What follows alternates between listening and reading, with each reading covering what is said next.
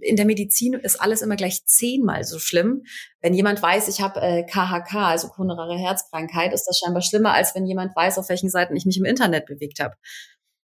Den Vergleich finde ich schwierig und vielleicht ist auch in diesem Punkt Aufklärung gar nicht so schlecht, wenn man einfach sagen könnte, hey Leute, ihr macht Insta auf, setzt überall eure Häkchen, jeder darf eure Bilder kopieren, habt öffentliche Profile, aber bloß keiner darf erfahren, dass ich Bluthochdruck habe.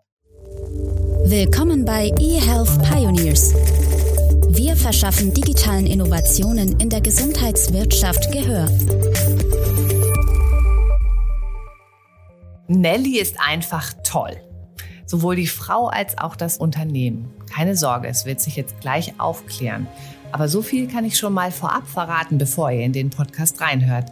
Ich habe heute eine Gästin, mit der ich am liebsten gleich mehrere Podcast-Folgen aufnehmen würde, weil sie einfach unglaublich schlau ist und anpackt im E-Health-Bereich. Sie hat selbst eine beeindruckende Karriere hingelegt und deswegen muss ich mit ihr natürlich auch über das wichtige Thema Female Empowerment sprechen. Das liegt mir besonders am Herzen. Aber da wir hier ja im eHealth Pioneers Podcast sind, interessiert mich natürlich noch mehr ihr tiefes Fachwissen in Sachen Digitalisierung im Gesundheitsbereich. Und ich kann versprechen, es wird spannend elektronische Patientenakte, digitale Arztpraxis, E-Rezept und Datenschutz. Wir starten gemeinsam einen lockeren Galopp durch die wichtigsten Themen im Bereich E-Health und wagen dabei sogar einen Blick über den Tellerrand zu unseren Nachbarländern. Ob wir uns da was abschauen können? Das werden wir gleich hören. Genug also der Geheimniskrämerei. Mein heutiger Gast heißt Nelly Pfeiffer und sie ist Head of Sales bei Nelly Solutions. Herzlich willkommen, Nelly Pfeiffer. Hallo und ich freue mich heute auch äh, bei dir im Podcast zu sein. Bevor wir jetzt für große Verwirrung sorgen, einmal vorher sagen, Nelly und Nelly Solutions, ist das ein Zufall? Ist tatsächlich ein Zufall. Ähm, die, die kleine Schwester von einem der Gründer von Lukas heißt auch Nelly. Also mehr Zufälle kann es nicht geben. Sehr schön. Dann haben wir das auf jeden Fall auch mal geklärt. Das war ja auch das Erste, was ich dich gefragt habe. Ich würde ganz gern ein bisschen ausholen. Als wir uns kennengelernt haben, da hattest du mir so eine nette E-Mail auf LinkedIn geschickt, wo du von deiner eigenen Karriere berichtet hast. Du bist ja auch auf dem zweiten Bildungsweg immer erfolgreicher geworden, hast dich auch selber gechallenged und ähm, vielleicht hast du Lust, einfach auch den anderen Frauen und Männern, die diesen Podcast hören, einfach mal so ein bisschen von deinem Werdegang zu berichten. Sehr gerne. Ich habe tatsächlich vor etwas über 16 Jahren eine Ausbildung als Arzthelferin gemacht. Ähm, nee, ich muss korrigieren, medizinische Fachangestellte. Ich war das erste Jahr medizinische Fachangestellte und habe während der Ausbildung schon gemerkt, okay, das ist ein extrem frauenlastiger Beruf und wahrscheinlich dadurch leider auch ein Stück weit ins falsche Licht gerückt, weil es eigentlich ein sehr anspruchsvoller und aus meiner Sicht immer noch wirklich guter, schöner Job ist den man mit viel Liebe ausüben kann, was ich auch gemacht habe. Ich wollte nur mehr, was als medizinische Fachangestellte gar nicht so einfach war. Das heißt, man konnte die Praxismanagerin zur Fortbildung machen, das habe ich dann gemacht. Man kann Studien draufpacken. Das heißt, ich habe dann noch Sportökonomie studiert, habe aber schnell gemerkt, ich möchte im Gesundheitswesen bleiben. Da liegt meine Kernkompetenz, da liegt mein Spaß. Ich äh, mag es, mit Menschen zu arbeiten, ich mag es, Probleme zu lösen. Und äh, Probleme äh, haben wir da ja auch genug, ne? Ja, da also kommen wir gleich noch zu. es hatte ja damit angefangen, dass ich Karteikarten digitalisiert hatte. Das war so mein erster Trichter. Und ähm, in den letzten Jahren ging es dann eben immer von Praxis zu Praxis. Ich habe immer mehr Verantwortung bekommen, durfte ganze MVZs äh, beraten, unterstützen, verändern, bis dann vor ungefähr drei Jahren Dr. Lip auf mich zukam und gesagt hat, hey, probier's doch mal bei uns. Und das war ein bisschen ein Experiment von jemandem, der in der Praxis war, in den Vertrieb zu gehen. Ähm, was Gott sei Dank sehr erfolgreich lief. ähm, ich bin da auch sehr schnell aufgestiegen, habe sehr viel lernen dürfen. Ja, und dachte mir dann, okay, jetzt will ich selbst was in die Hand nehmen und selbst was verändern. Und da kamen äh, die Kollegen von Nelly Solutions genau richtig. Sehr schön. Du hast gerade gesagt, du bist damals in den Vertrieb gegangen und hast quasi Arztpraxen auch von Software überzeugt. Was denkst du, ist es nicht sogar sehr hilfreich, wenn man selber Anwender war von gewissen Softwareangeboten oder auch von gewisse Strukturen in Unternehmen oder auch Arztpraxen und Kliniken kennt? Sollten das sich alle Unternehmen vornehmen, die EHS-Lösungen verteilen? Zu 100 Prozent. Ich glaube, es gibt keinen besseren Mitarbeiter für eine Software, die in einer Klinik oder in einer Praxis angewendet wird. ähm, der nicht genau weiß, was im Hintergrund passiert. Das heißt, bei Dr. Lab zum Beispiel wusste ich, wie ein Kalender aufgebaut werden muss, worauf eine Praxis achtet. Bei Nelly Solutions verstehe ich jetzt jede Mitarbeiterin, die nicht mehr scannen, nicht mehr drucken muss.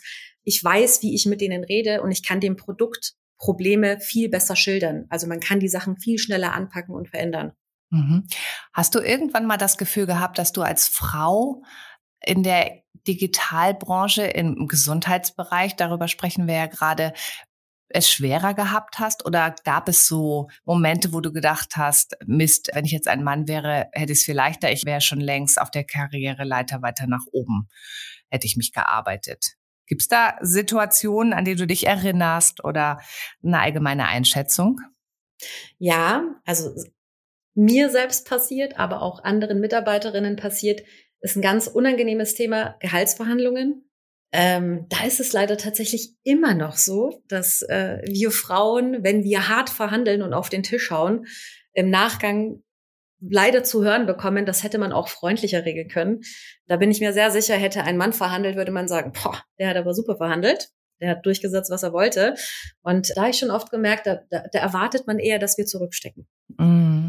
Ich habe das in meinem eigenen Umfeld als Unternehmerin teilweise wirklich sogar so empfunden, dass Frauen gar nicht erst sagen, dass sie mehr verdienen wollen. Und ich dann auch tatsächlich manchmal sowas sage, ich bin so froh, dass du mich das endlich fragst, weil äh, es ist wirklich überfällig und dann auch wirklich auch nochmal so ein bisschen ermutige, das auch in Zukunft zu tun. Ja, ähm, da müssen wir, glaube ich, auch noch was lernen.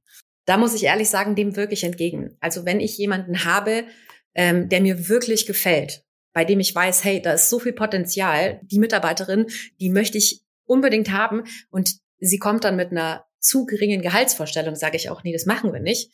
Wir machen mehr. Und verkauf dich bitte nicht unter deinem Wert. Total, da stimme ich dir total zu. Oder man sagt einfach, man hat ein gewisses Gehaltsniveau, mit den Kenntnissen zahlen wir üblicherweise mehr und das bekommst du hier auch. Ne? Also man könnte ja. es ja auch verschweigen. Ähm, gut, aber lass uns nochmal über Frauen in der Gesundheitsbranche sprechen. Es gibt ja auch spezielle Netzwerke, zum Beispiel She Health. Was hältst du mhm. davon? Bringt das was oder sollte man sich eigentlich immer direkt mit den Männern unterhalten? Kenne ich ehrlich gesagt gar nicht. Okay, wir verlinken, wir verlinken das in den Show Notes. Ich ja. finde es grundsätzlich gut. Ähm, ich bin auch in einem Frauenunternehmerinnen-Netzwerk und ich glaube, manchmal ist diese zugewandte, wertschätzende Art, mit der Frauen sich wirklich supporten und das auch ernst meinen, der entscheidende Schritt, den man noch braucht, um auch dann weiterzukommen. Also wir verlinken das. Dann lass uns doch jetzt auch mal über Nelly Solutions reden. Das ist ja ein digitales Signatur- und Abrechnungstool für Arztpraxen. Erklär uns doch noch mal einmal kurz, was genau Nelly Solutions bei Ärzten oder in den Arztpraxen wirklich verbessert. Also es sind drei wesentliche Punkte und alle drei Punkte sind wichtig für jeden Praxismitarbeiter, weil es Zeitfresser sind. Der erste Punkt ist, wir digitalisieren Dokumente. Das heißt von der Anamnese zur Datenschutzverordnung hin zu Behandlungsverträgen, aber auch Sachen, die im Nachgang an Patienten weitergeleitet werden, sowas wie Igelvereinbarungen, Mehrkostenvereinbarungen, separate Dokumente, die entgegengezeichnet werden müssen. Die werden voll digital über die Smartphones der Patienten abgewickelt, rechtskräftig unterschrieben. Das heißt, wir übernehmen auch die Haftung für die Signatur, die durch uns durchgeführt wird. Und man kann auch über uns bezahlen. Das bedeutet, die ihr seid eine Bank. Hm, noch nicht ganz.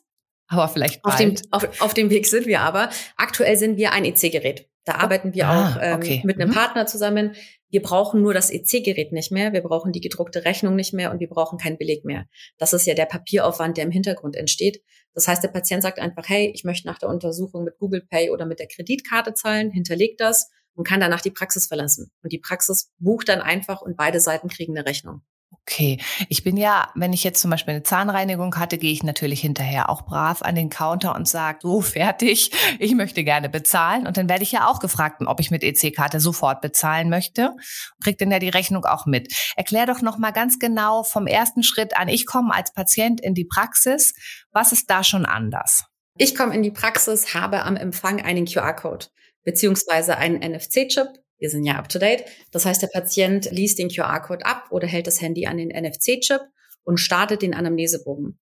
Der Patient kann sogar sagen, ich bin heute wegen einer Zahnreinigung da. Das heißt, er kriegt zum Schluss einen gesonderten Fragebogen mit einer Aufklärung zur Zahnreinigung. weiß, das Ganze wird 120 Euro kosten und sagt, ich bin einverstanden, dass danach zum Beispiel für meine Kreditkarte gebucht wird. Hinterlegt die Karte. Dann bin ich beim Arzt, er kann alles fertig machen und ich kann die Praxis einfach verlassen. Ah, okay, verstehe. Da muss ich also gar nicht mehr dann noch sozusagen an der Kasse stehen und bezahlen, sondern es ist alles vorher schon hinterlegt. Ist das auch für meinen nächsten Besuch dann hinterlegt oder? Ja, also es ist so lange hinterlegt, bis du es verändern möchtest. Und was für mich ein großer Vorteil ist, was ich jetzt mit den Versicherungen gemerkt habe, meine Versicherung möchte ja immer die Rechnung haben. Ich habe sie schon digital und ich kann sie direkt per E-Mail weiterleiten. Es geht viel schneller alles. Mhm. Ich glaube, jeder kennt ja auch die Situation, dass man in Arztpraxen dann erstmal diesen Klemmblock bekommt und das alles ausfüllen muss. Und es gibt ja auch noch diverse Einverständniserklärungen, die man vom Patienten einholen muss zum Thema Datenverarbeitung, Datenschutz und so weiter. Ich glaube, das deckt ihr ja auch mit ab. Ja, auch Schweigepflichtsentbindungen, all diese Zettel, die Helferinnen dann mühevoll zum Schluss der Sprechstunde scannen und archivieren oder schredden, die fallen weg. Mhm. Und hat jede Arztpraxis dann trotzdem noch so ihre eigenen Fragebögen oder ist das dann so eine quasi Mustervorlage, die ich dann einfach benutzen kann, wenn ich jetzt zum Beispiel Zahnarztpraxis habe oder eine Augenarztpraxis oder was auch immer? Es sind immer die Bögen der Praxis. Mhm. Und das ah, ist also auch ein ganz man wichtiger erkennt Vorteil. Auch das Logo ja. und vielleicht auch das Gesicht vom Arzt oder äh, den Namen der Praxis. Das ist alles individualisiert. Genau. Mhm. Was sagen denn, was sagen denn eure Kunden, was sie am tollsten finden? Weil du hast erzählt, ihr habt gerade wichtige Vertriebsmomente, der hat sehr viel zu tun und ähm, das, das heißt, es gibt ja ganz positive Resonanz auch auf euer Produkt. Yep. Also ich glaube, die größte Resonanz ist, dass die Mitarbeiter in der Praxis sich freuen, dass das Papier wegfällt. Darüber freue ich mich tatsächlich auch. Aber auch die Patienten selbst freuen sich, dass sie selbstständig agieren können. Das heißt, ich kann noch, bevor ich in die Praxis komme, ähm, den Anamnesebogen ausfüllen oder kann, währenddem ich im Wartezimmer sitze, ich meine, wir haben eh alle unser Telefon in der Hand, wenn wir warten, dann mache ich halt den Fragebogen da fertig. Mhm, mhm. Müsst ihr den Arzt überzeugen oder eher die medizinischen Fachangestellten? Wir müssen selten überzeugen. Zurzeit rennen Sehr wir gut. ein bisschen Sehr offene Türen Antwort. rein. es ist tatsächlich ein Problem. Es ist ein Problem. Und das ist ein Problem, das alle gewillt sind zu lösen. Man hört ja in der Branche auch, ich habe es auch auf der DEMEA so ein bisschen gespürt, dass es so viele für die ganze Patient Journey so viele verschiedene Software-Teile gibt. Ne, du sagtest ja auch, es gibt auch Befunde, die digitalisiert werden, Rechnungen und so weiter, Kommunikation mit dem Patienten. Ist das auch zukunftsfähig, was ihr anbietet? Also, weil, ne, vielleicht ist da ja irgendwann mal die große eine Lösung, die Patientenakte, die auch zum Beispiel, zum Beispiel, äh, über, da, über die EPA sprechen wir gleich noch. Jetzt erstmal die Frage, sind wir zu granular in dem Angebot von Softwarelösungen oder für die Digitalisierung von Gesundheitsversorgung? Nein, ich glaube eher genau das Gegenteil. Ich, wenn jeder, wenn der Schuster einfach bei seinen Leisten bleibt, dann macht er alles richtig. Und ich meine, jemand, der ein gutes PVS aufsetzt, ein perfektes Abrechnungssystem aufgebaut hat, warum soll der denn einen perfekten Kalender entwickeln? Lass das doch die machen, die gut darin sind. Und das Gleiche gilt eben auch für das Digitalisieren von Dokumenten, für Signaturen, für Abrechnungen. Wer das gut kann, der soll das machen. Und wenn der Partner zu mir passt, entscheide ich mich für ihn. Sowas als alles in einem System. Ich verstehe den Gedanken der Ärzte. Ich vergleiche das immer gerne mit Büchern. Ärzte sagen immer, ich hätte gerne ein System, ich möchte nicht so viele haben. Aber wenn wir uns vorstellen, unser Handy hat 100.000 Apps. Früher haben wir gesagt, ich will nur maximal ein, zwei Apps. Mittlerweile können wir gar nicht mehr ohne Apps. Und genauso stelle ich mir auch das Gesundheitswesen vor. Mhm. Ja, oder wir haben das im Büroalltag auch gerade live erlebt, dass man sich tatsächlich auch für ein Projektmanagement-Tool entscheidet und für ein Team-Collaboration-Tool und dann aber auch sieht, dass da Verknüpfungen da sind, also dass auch ein Asana, ein Outlook-Kalender-Eintrag produziert und so weiter. Und dann ist es plötzlich auch gar nicht mehr die Frage, ob das ein Anbieter ist oder ein, eine Software, sondern dass jedes Teil genau die Anforderungen erfüllt, die wir an diese Software haben. Ich glaube, das ist ein ganz wichtiger Punkt. Nichtsdestotrotz, glaube ich, konsolidiert sich der Markt gerade etwas. Also, ich weiß nicht, wie du das einschätzt. Es gibt sehr viel Software auf dem Markt. Denkst du, dass das weniger wird oder dass wir, also dass es Zukäufe, Zusammenkäufe, was auch immer gibt. Vielleicht seid ihr ja auch schon angesprochen worden und äh, gefragt worden. Wird es da eine Konsolidierung geben? Ich, puh, also ich hoffe ehrlich gesagt aus dem tiefsten Inneren, dass es einfach noch viel, viel mehr wird. umso vielfältiger das Ganze wird, umso schwieriger wird es für die großen Player, die äh, die Marktherrschaft haben und eventuell stagnieren. Und umso schneller können wir alles weiterentwickeln. Ich meine, die Konkurrenz belebt den Markt und die Entwicklung. Und wir merken das gerade bei uns. Wir sind jung, wir sind frisch. Wir rennen genau damit offene Türen ein. Wie würdest du denn das beurteilen? Es wird ja auch immer wieder gefordert, dass es Standards geben muss, dass es so ein Set an vielleicht auch vorgeschriebener Software gibt, die dann alle, die in den ne, GKV, äh, PKV-Systemen hängenden Unternehmen oder Leistungserbringer alle halt einfach benutzen müssen, damit das alles super klappt, die Interoperationalität gewahrt ist, das Datenschutz gewahrt ist. Ist, hat ja auch der Staat eine Lenkungsfunktion oder darf er das auf keinen Fall tun? Ich als alte Arzthelferin muss wirklich sagen, das bringt nichts. Also ich weiß die besten Programme, die auch vorgeschlagen werden oder empfohlen werden, die so viele Sachen nicht können, die essentiell sind oder dann Haken, ich sag nur Gematik und Karten, die entladen werden müssen. Es soll vielleicht einen Standard geben, das eingehalten wird, ein Minimum, aber keine Lenkung. Jeder Arzt hat ja einen anderen Anspruch. Jeder Arzt ist ja auch Unternehmer, ne? das darf man ja auch nicht vergessen. Also ist ja gerade in dem Dienstleistungsbereich, den ihr in den Egelbereichen zum Beispiel anbietet, hat ja auch jeder Arzt die Möglichkeit dann auch Produkte zu verkaufen, die für die er auch nochmal extra Geld bekommt. Der unternehmerische Aspekt und damit die Gestaltungsfreiheit darf ja auch nicht unterschätzt werden. Zu 100 Prozent. Aber auch das Klientel, das sich der Arzt sucht, in welche Richtung er gehen möchte. Ich kann Hausarzt sein und immer noch in, in eine ganz andere Richtung wollen. Das heißt, mein PVS hat andere Ansprüche, meine Abrechnung und so weiter. Ja, ich, ich warte ja auch immer noch darauf, dass es irgendwann mal so einen Vorreiter gibt, der sagt, ich will die digitalste Arztpraxis Deutschlands werden oder ein MVZ. Kann ja ruhig ein bisschen größer sein. Und das ist mein USP. Also damit spreche ich auch vielleicht Menschen an, die äh, anderen Zugang zu ärztlichen zusätzlichen Leistungen brauchen, weil sie ne, im Job sind oder weil sie halt äh, über Familie oder regionale Gegebenheiten gar nicht so schnell zum Arzt kommen oder wollen oder Therapie brauchen über längeren Zeitraum dass da wirklich mal einer kommt und sagt, das ist die Besonderheit meiner Praxis, dass ich versuche wirklich so viel Technologie und Digitalisierung wie möglich, die ich natürlich für gut erachte, meinen Patienten zugänglich zu machen. Meinst du, das wäre auch etwas, wo Patienten positiv darauf reagieren? Oder ist das immer noch so dieses, oh, Hauptsache, der hat einen Kittel an und ich spreche mit dem? ähm, doch, also auf jeden Fall. Ich habe jetzt so viele Ärzte kennenlernen dürfen in den letzten vier Jahren. Und da waren wirklich viele dabei, die sich auf den Hut schreiben, ich will der digitalste oder die digitalste Ärztin werden, die das auch gut durchsetzen. Und die Anamnese, also wir müssen halt auch einfach sagen, manche Sachen müssen forciert werden. Erst wenn wir den Patienten zwingen, macht er es auch. Ich sage nur Videosprechstunde. Und jetzt wird sie immer besser angenommen. Danke Corona in dem Fall, aber es gibt gewisse Dinge, wenn der Arzt sagt, nö, wir machen das nur noch so, du musst das jetzt digital ausfüllen, dann macht der Patient auch mit und merkt dann auch erst den Vorteil. Also das ist jetzt ein Aufruf äh, an alle, die die digitalste Arztpraxis Deutschlands werden wollen, können sich gerne hier melden, äh, werden in meinen Podcast eingeladen und äh, alle interessiert das, glaube ich, da draußen auch. Wir haben ja gerade schon das Thema EPA angesprochen, elektronische Patientenakte. Wie geht's denn da jetzt weiter, Nelly? Stand jetzt doch gar nicht. gar nicht. Also was muss, also, was muss gemacht werden, damit es weitergeht, also produktiv? Ich glaube, in allererster Linie, was wirklich wichtig ist, ist einfach mal die Patienten abzuholen. Wenn wir ins Ausland gucken und zum Beispiel Schweden oder Estland oder Polen, die Patienten sind einfach so viel besser aufgeklärt, was Datenschutz betrifft.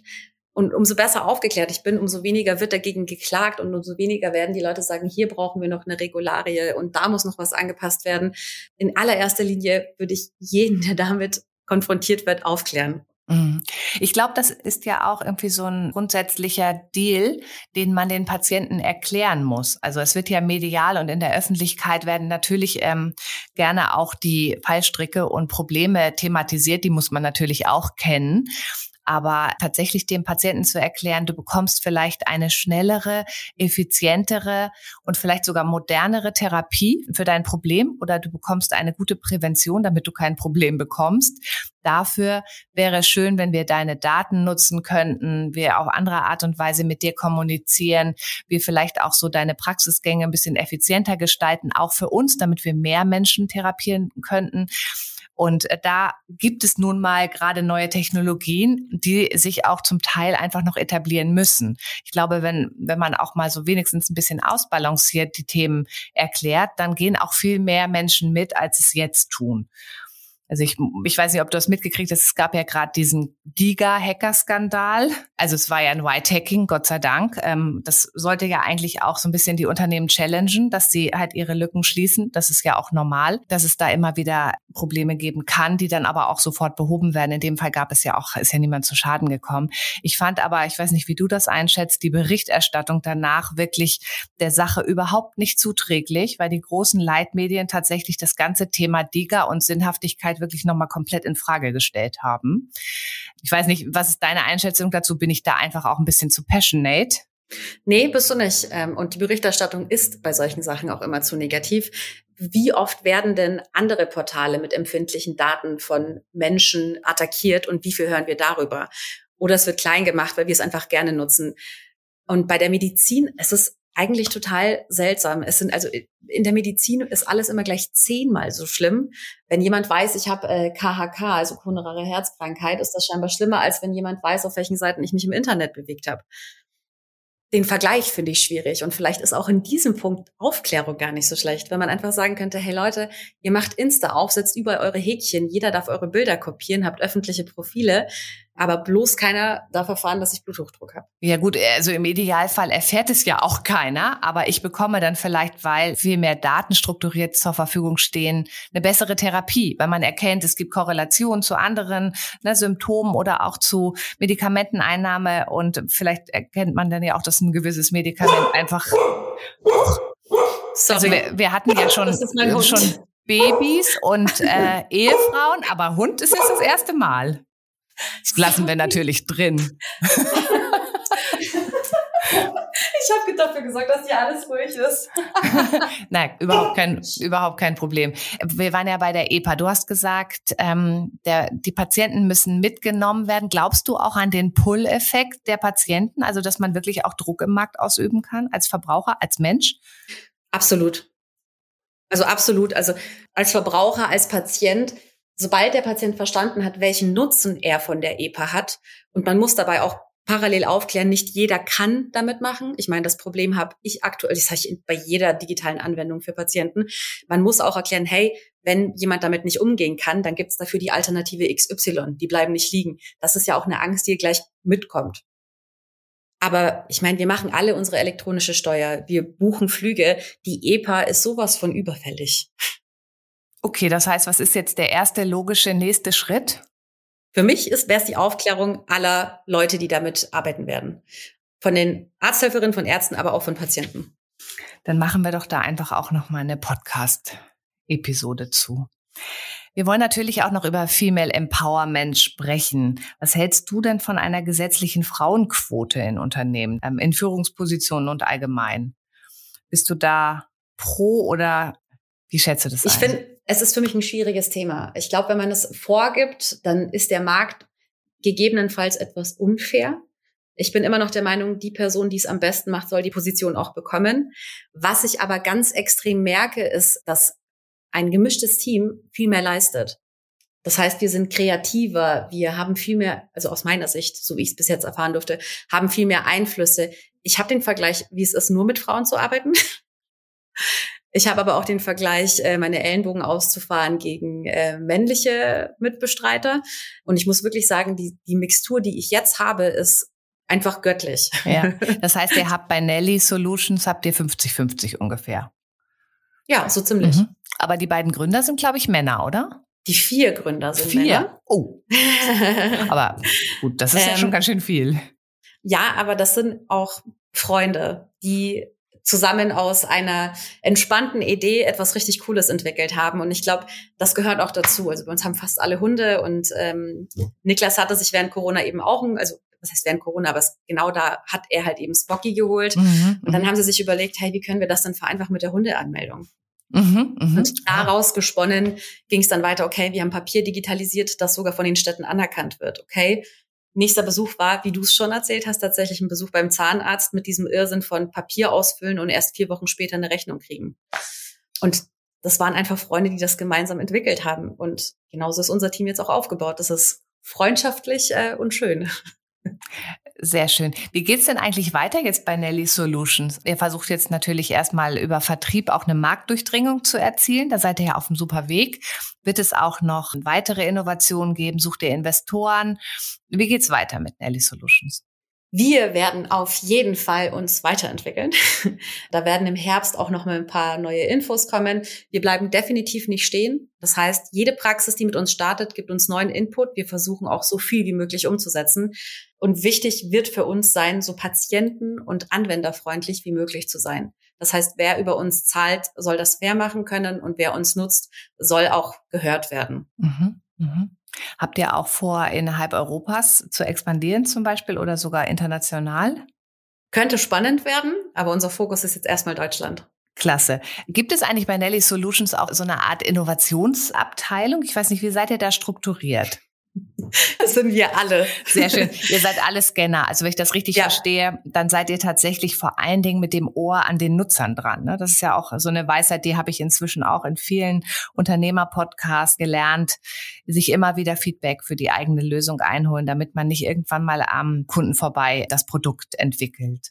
Also mein Vertriebsteam sind zum Beispiel alles Mitarbeiterinnen, die im Gesundheitswesen waren. Von Arzthelferinnen, wir haben sogar eine approbierte Ärztin im Team, hin zu ähm, studierten Gesundheitsökonomen, ist alles vertreten. Also das heißt, die verstehen, was passiert, die wissen, was sie verkaufen, die verstehen aber auch das Problem vom Kunden. Das heißt, wenn ein Arzt oder eine medizinische Fachangestellte kommen und sagen, hey, hier und da stimmt was nicht, habt ihr hierfür vielleicht eine Lösung, bleibt das nicht liegen, denn wir treffen uns einmal die Woche, wir alle mit den Entwicklern und sagen, hey, folgende Idee, Brainstorming, können wir das, wollen wir das, kann das auf die Roadmap. Und äh, ja, so geht's halt voran. Und jetzt unsere Sci-Fi-Frage. Wenn du dich mindestens 20 Jahre in die Zukunft beamst und alle technischen Restriktionen missachtest, welche medizinische Innovation siehst du oder wünschst du dir ganz persönlich? Dass absolut jeder Mensch Zugang zum Gesundheitswesen hat und dass absolut jeder das auch bezahlen kann. Sehr schön. Wie soll das gehen? Ich meine, jeder hat Internet, das heißt, es sollte überall Internet geben. Jeder sollte Zugang zu einem Online-Doktor haben können. Deutschland ist jetzt vielleicht nicht so das große Problem, aber im Ausland, äh, wenn wir in ländlicheren Bereichen sind, ist es da wahnsinnig schwierig, mal mit kleinen Wehwehchen kurz mal eine Lösung zu bekommen. Und das Ganze natürlich verstärkt durch mobile Apotheken, gibt es ja jetzt eh schon, die einen dann direkt versorgen können, nachdem ich mit dem Arzt gesprochen habe. Das ist so meine absolute Traumvorstellung. Oder auch mal, glaube ich, einen Blick nach Österreich werfen. Da war ich ganz erstaunt, hat mir gerade ein Österreicher berichtet, dass es dort ja tatsächlich auch das elektronische Rezept schon gibt. Man geht ja. da halt mit seiner elektronischen Patientenkarte in die Apotheke und dort ist das gespeichert und da bekommt man sein Medikament. Die sind hier in Österreich tatsächlich alle etwas schneller. Ich wohne hier ja direkt bei Salzburg. Na gut, das sind auch wenig. Ne? Also die sind nur acht Millionen und wir sind 80. Also ähm, ja. da muss man natürlich irgendwie auch nicht so große Strukturen schaffen. Obwohl, gut, das ist ein anderes Thema. Ich danke dir ganz herzlich, Nelly, für dieses tolle Gespräch. Wir haben gesagt, in der Gesundheitsbranche braucht es sicherlich noch mehr Frauen, aber es ist auch der perfekte Ort, um dort auch, ne, wie du sagst, in gemischten Teams wirklich auch den Markt voranzubringen. Und du persönlich hast auch tatsächlich dir immer deinen Weg gebahnt. Wir haben hier auch alle Frauen nochmal empowered, insbesondere bei Gehaltserhöhungen auch wirklich hart zu verhandeln, wenn sie genauso gut sind wie die Männer. Da gehen wir mal immer von aus. Wir haben auch über das Thema Wahrnehmung von Digitalisierung in der Gesundheit in der Öffentlichkeit gesprochen und sind uns eigentlich einig, wir brauchen eine ausbalanciertere Berichterstattung in den Medien, aber auch mehr Aufklärung für die Patienten, damit nicht immer alles gleich zehnmal äh, schlimmer gemacht wird, als es dann äh, wahrscheinlich wirklich ist. Und das wünschen wir uns für die Zukunft. Und du hast gesagt, äh, mit einer flächendeckenden Internetabdeckung, mobilen Apotheken und Videosprechstunden wären wir auf jeden Fall spätestens in 20 Jahren gut aufgestellt. Aber ich hoffe, es geht schon schneller. Herzlichen Dank, Nelly. Ich danke dir. Übrigens, dieser Podcast ist eine Produktion von The Medical Network. Wir verschaffen digitalen Innovationen in der Gesundheitswirtschaft Gehör. Willst du das auch? Dann freuen wir uns über Likes, Shares und eine Bewertung bei iTunes. Noch mehr spannende Folgen findest du auf unserer Website www.themedicalnetwork.de.